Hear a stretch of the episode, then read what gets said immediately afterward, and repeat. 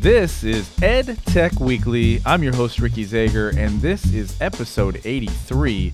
In tonight's show, Kidaptive raises 19 million. Schools need to be supporting educators.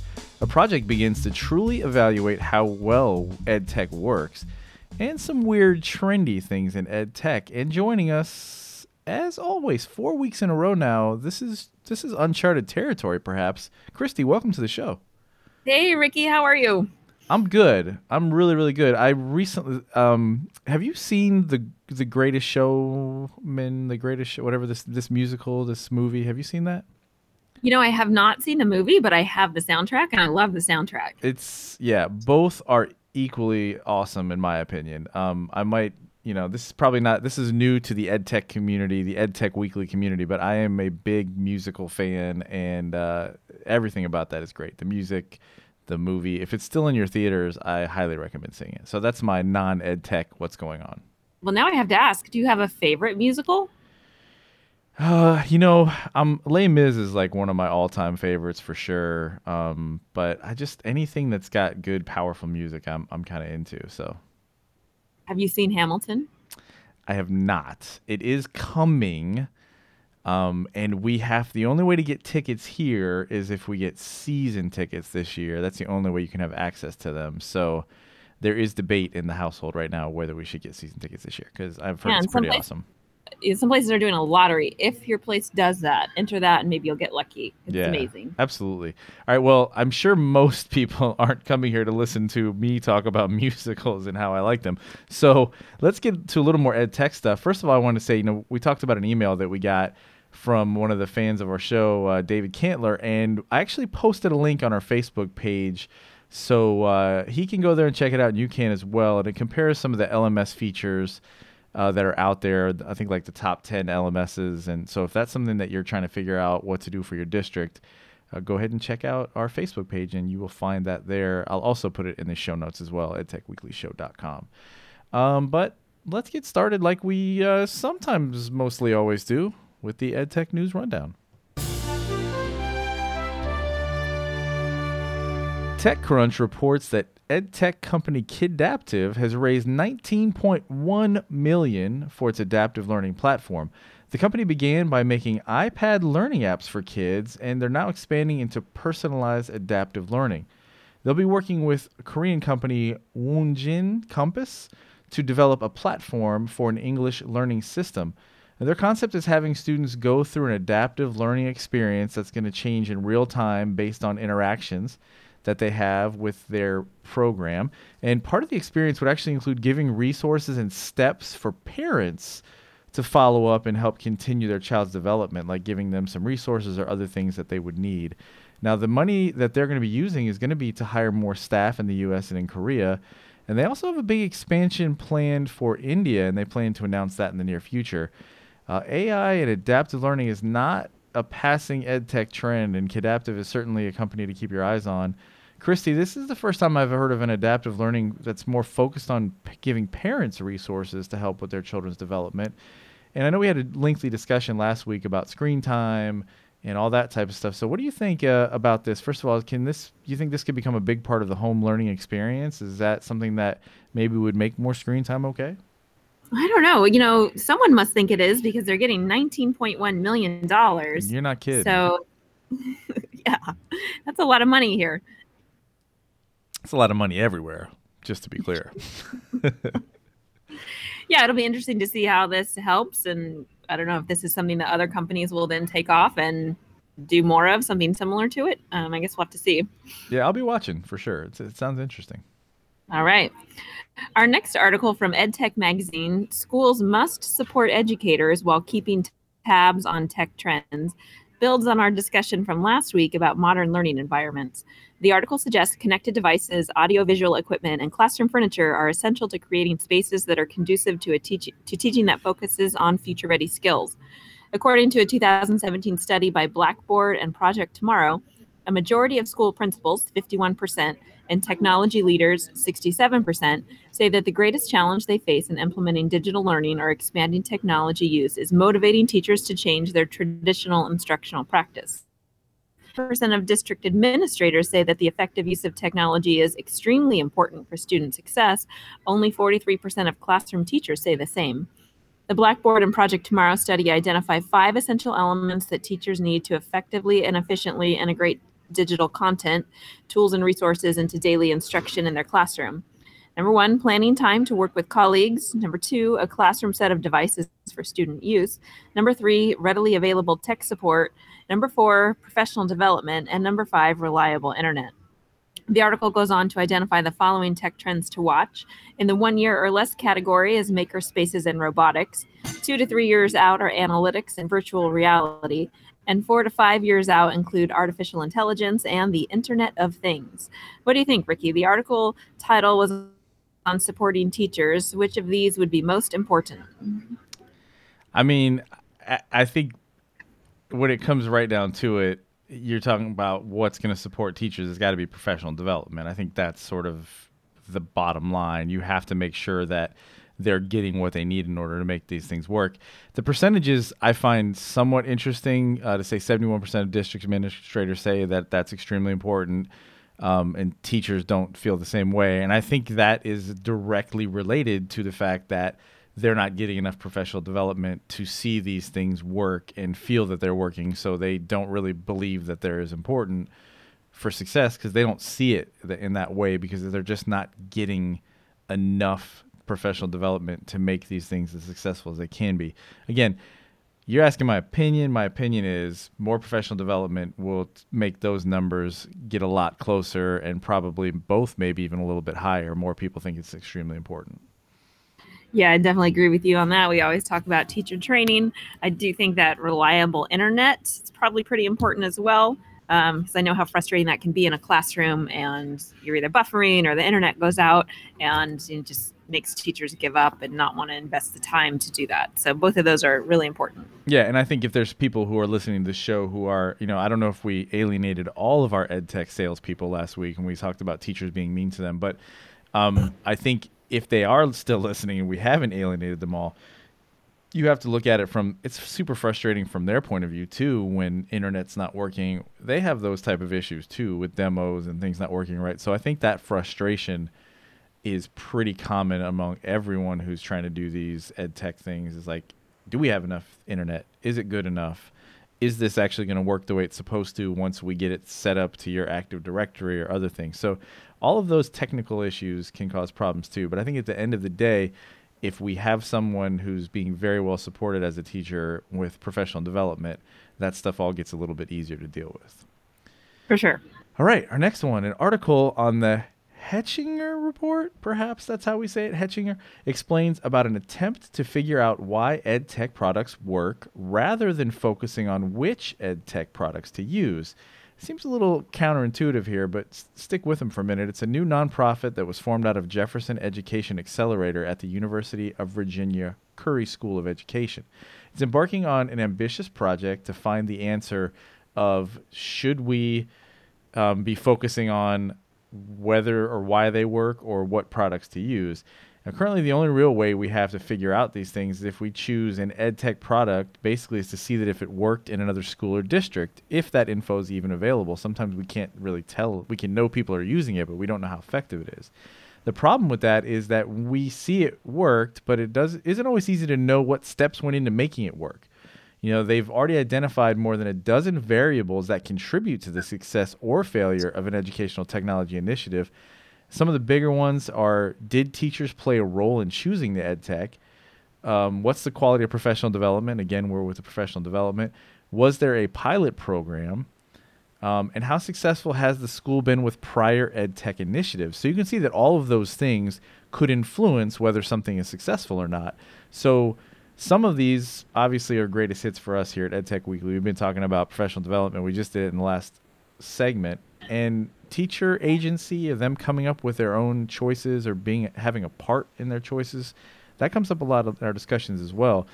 Uh, Christy, as an ed tech decision maker, how frustrating can choosing ed tech be given these circumstances? And how exciting is a project like this for you or other decision makers?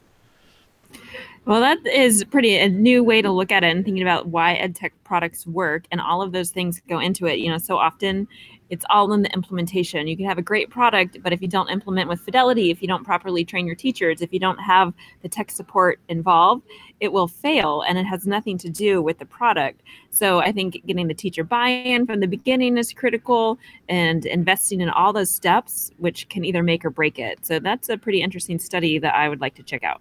Yeah, I think there could be some really good data coming from that. I think if if we know that didn't work, but then we also know it didn't work, but they didn't have good professional development or the teachers weren't involved, then we start to learn other reasons why it didn't work and not just oh that software doesn't work.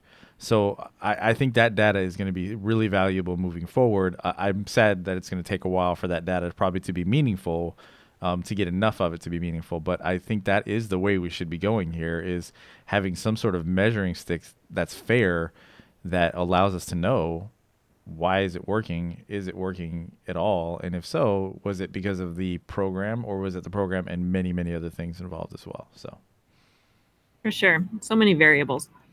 All right, the next story uh, it seems like we are heading into EdTech conference season, and this article from EdSurge titled "A Peek at South by Southwest EDU's Panel Picker." And some weird, trendy things in education talks about the process and categories for conference sessions to be presented. Besides learning from individual sessions, I've lost you. Can you hear me? Well, I'm going to finish it up. Besides learning from individual sessions, looking at data on conference submissions can give a different perspective on trends in education.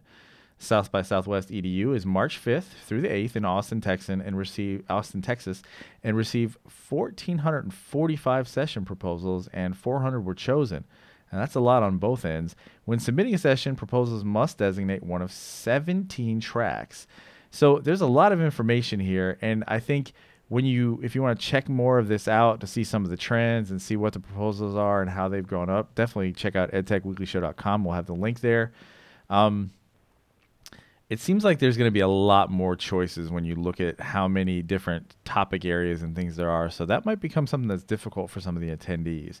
So i'm not really sure what happened to christy. Are you are you back christy I am sorry, my internet just popped out there for a second. Thanks for finishing the story for sorry, me. Sorry, yeah, I, I tried to. I, I I know I didn't get everything in there, but um, I think you know if people want to get a little bit more info on that, they should definitely check it out. But I know we've got a segment coming up, EdTech going down in your town with no G, Christy. We've been over this, but it's been a while. Going down. That's right. Going, not going. Going down. Going down in your town. And joining us, we are super excited to have Kendra, Kendra, with a K. Kendra with a K. Welcome to the show. Thank you so much. So, we were briefly chatting before the show and we were trying to figure out exactly what it is that you do in your town. What type of ed tech is going down in your town? That's a good question. So, Kendra Tyler, uh, my town is Red Bluff um, Tehama County Department of Education. So my job title is education technology innovation consultant, but I also do some history and some science too. Ooh, very and nice. That is Tehama. That is in Northern California. Yeah, well, we're becoming sort of a snobby Northern California show, or it feels like. I don't know. Well, we are an international podcast, so I wanted to make sure all of our listeners knew what we were talking about. That's true. True. If you've ever had a Sierra Nevada beer, then you are about 45 miles away from Red Bluff. Nice. All right, that sounds good. So now you guys are actually both together right now, right? And you're at an ed tech conference, is that correct? Uh, more of a curriculum, state level curriculum conference. Mm. Um, but I work with Kendra um, we are in the same region, but actually probably three hours apart. So it is nice to uh, see her face to face here at this conference. Very cool. Well, it sounds like you guys are having a good time, and I'm sure there's maybe a nap or wine in the future, perhaps. Very true. All right, Christy, I know you have some questions lined up for Miss Kendra with a K. So, uh, what else can we ask about the ed tech that's going down in her town? Well, mainly Kendra, what is going down in your town? What's cool with EdTech that you're working on and doing? Well, we do a whole ton. Um, but I think the thing that we've been most excited about in Tehama County, so working in Tehama County, we have 14 different school districts, and some are very, very far away and very small, and some are larger. So it's been super cool. We started this thing called Ed Tech Monthly, um, and we did it in the winter and now we're doing it in the spring. So we're offering it again. And what we do is um, I go out to a different school every month and just do one tool for one hour. And it's in a classroom instead of being at the county office so that teachers from all over um, the district can come in to see what the classroom looks like and try out a tool as a student and then build it together as a community of teachers um, and just figure out how it works together. Well, that's really cool. Now, I do have one one follow up question there. Uh, you said it's called EdTech Monthly. Is that what you said? Yes. How long have you been doing that? Um, so we started it in the fall, but I called it the winter because I wanted to make sure that the, you know, the flyer had a great theme to it. So we actually started it in October, um, and we've done every month since. So we've done eight different tools now. So I, I guess the reason why I asked that question is because do you feel that you might be infringing upon our intellectual property, EdTech Weekly? I mean, it seems no, coincidental. No, we're EdTech Monthly, and it's actually TCDE EdTech Monthly, so hopefully that helps a little bit. Oh, okay. Yeah, I don't know. I don't know how to feel about this. I sort of am upset about this. I feel like you just went, well, we can't do EdTech Weekly, so let's just say monthly. I don't know. But it shouldn't it be EdTech seasonally? Ooh, but it, it's every month. but see, during the season. So the thing that the teachers love most about this is that I bring snacks. That's always yeah, a, yeah that always helps. Um, yeah, I bring snacks. but no, it's been really cool because um, it's just been great to build community amongst teachers that necessarily wouldn't see each other because they're not at the same school site. Um, and they're also able to try a tool with different content area focuses. So I've had teachers come in that are high school science teachers working with a second grade um, classroom teacher on the same tool, but with a different focus and um, learning goal for why they're using it. So it's been awesome to just see how that's worked. So, what have been your most popular tools, or out of the ones you've done so far, which one are teachers liking the best? Um, so I did most of the time it is K 12, um, but Seesaw we did specifically for K 8, and that was a really popular session. Um, and then Nearpod ha- was our last month's feature, and um, teachers really just started using that immediately. Um, they were able to build a whole presentation because they had already been to the Google Slides session. Um, they just inputted their Google Slides that they had made at a prior EdTech Monthly, put it into Nearpod, and started making it more um, student friendly. So that was also a really popular session. Well, I got to tell you, I really do um, like the fact that you are making or not making but giving them opportunities to leave with something to use i think that's really really important especially with faculty development. So i applaud you on that. And i was curious as well do you have i know this is relatively new you've been doing this monthly thing and uh, do you have plans for expansion or for ways that this might go or are you just going to kind of let it happen and see what see what happens?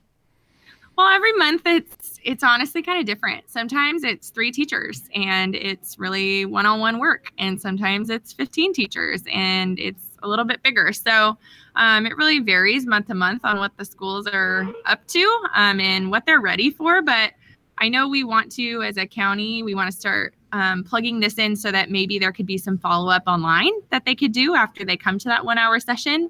Um, I also would love to showcase what the teachers are making um, and be able to share that out with the whole county and maybe the whole region. So there's plans, but um, at this point, we're still in the figuring out how it works. And sometimes I show up to districts and I don't know the internet password, and that's really hard too. So you know, there's growing pains to going out to different schools and and just figuring out how that works. Well, I can say on behalf of the EdTech Weekly community, the listeners, and myself and Christy that I'm really glad that you're on the show. And I'm glad you're sharing this because I think it's really important that people sort of think of different ways that they can connect with their communities, uh, especially revolving ed tech in ways that they we can actually produce things that teachers can use and generate excitement. And I think, as you mentioned, food being involved is always a good way to get teachers or just about anyone involved too. Yeah, and doing it in the classroom because we find um, that when we're in a teacher's classroom, like Nearpod last month, we're like, okay, how are we actually going to set up the room to do this? I think sometimes with EdTech, we don't think about the classroom management piece and how it actually is going to roll out when you're in the room. So being in a classroom allows us to like move the furniture and kind of figure out and figure out how it would work. Well, I think it's awesome, and I'm really thankful that you joined us on the show today. And I know that you have big plans after this conference that you've been at. So, um, have you made a decision yet? I know we talked before we did this. Are you going to take a nap or are you going to have wine? What's the next move? the listeners want to know. They need to know. This is important. I think that I'm going to have a snack first and wow. then I'm going to make a decision because I'm a little hangry right now at this point. that is not good, and we certainly don't want to keep you here if you're hangry. But thank you so much. Do you want to plug anything, uh, Twitter or anything else where somebody can follow or learn more about what you're doing? Yes. So my Twitter handle is at Kendra L Tyler. With a K. With a K. With a K. Kendra L Tyler. And then um, my website is edtechtcde.wordpress.com. Awesome. Well, thank you so much, Christy. Do you have any final questions? Uh, no, just so happy that we were finally able to get Kendra on the show. She gave us some good tips here on the EdTech Monthly, and just really appreciate her being here. Yeah, me too. Thanks for having me. You're welcome. Thanks for being on the show. And that is what's going down, going down in Kendra's town. Thanks. All right, Christy. Well, uh, that was another successful EdTech going down in your town segment. I'm excited to maybe get some more people in there. So if you're interested in being in that segment and tell us more about what's happening in your part of town with EdTech, hit us up at edtechweekly at gmail.com. Um, you can also tweet at us at Four Tech Teachers for me and at Christy M. Warren for Christy. And we'd be happy to talk with you and uh, find out what's going down in your town. I would like to say that I'm taking a, little bit deeper look into Upsmart, like we talked about before, and I'm working on a more comprehensive review.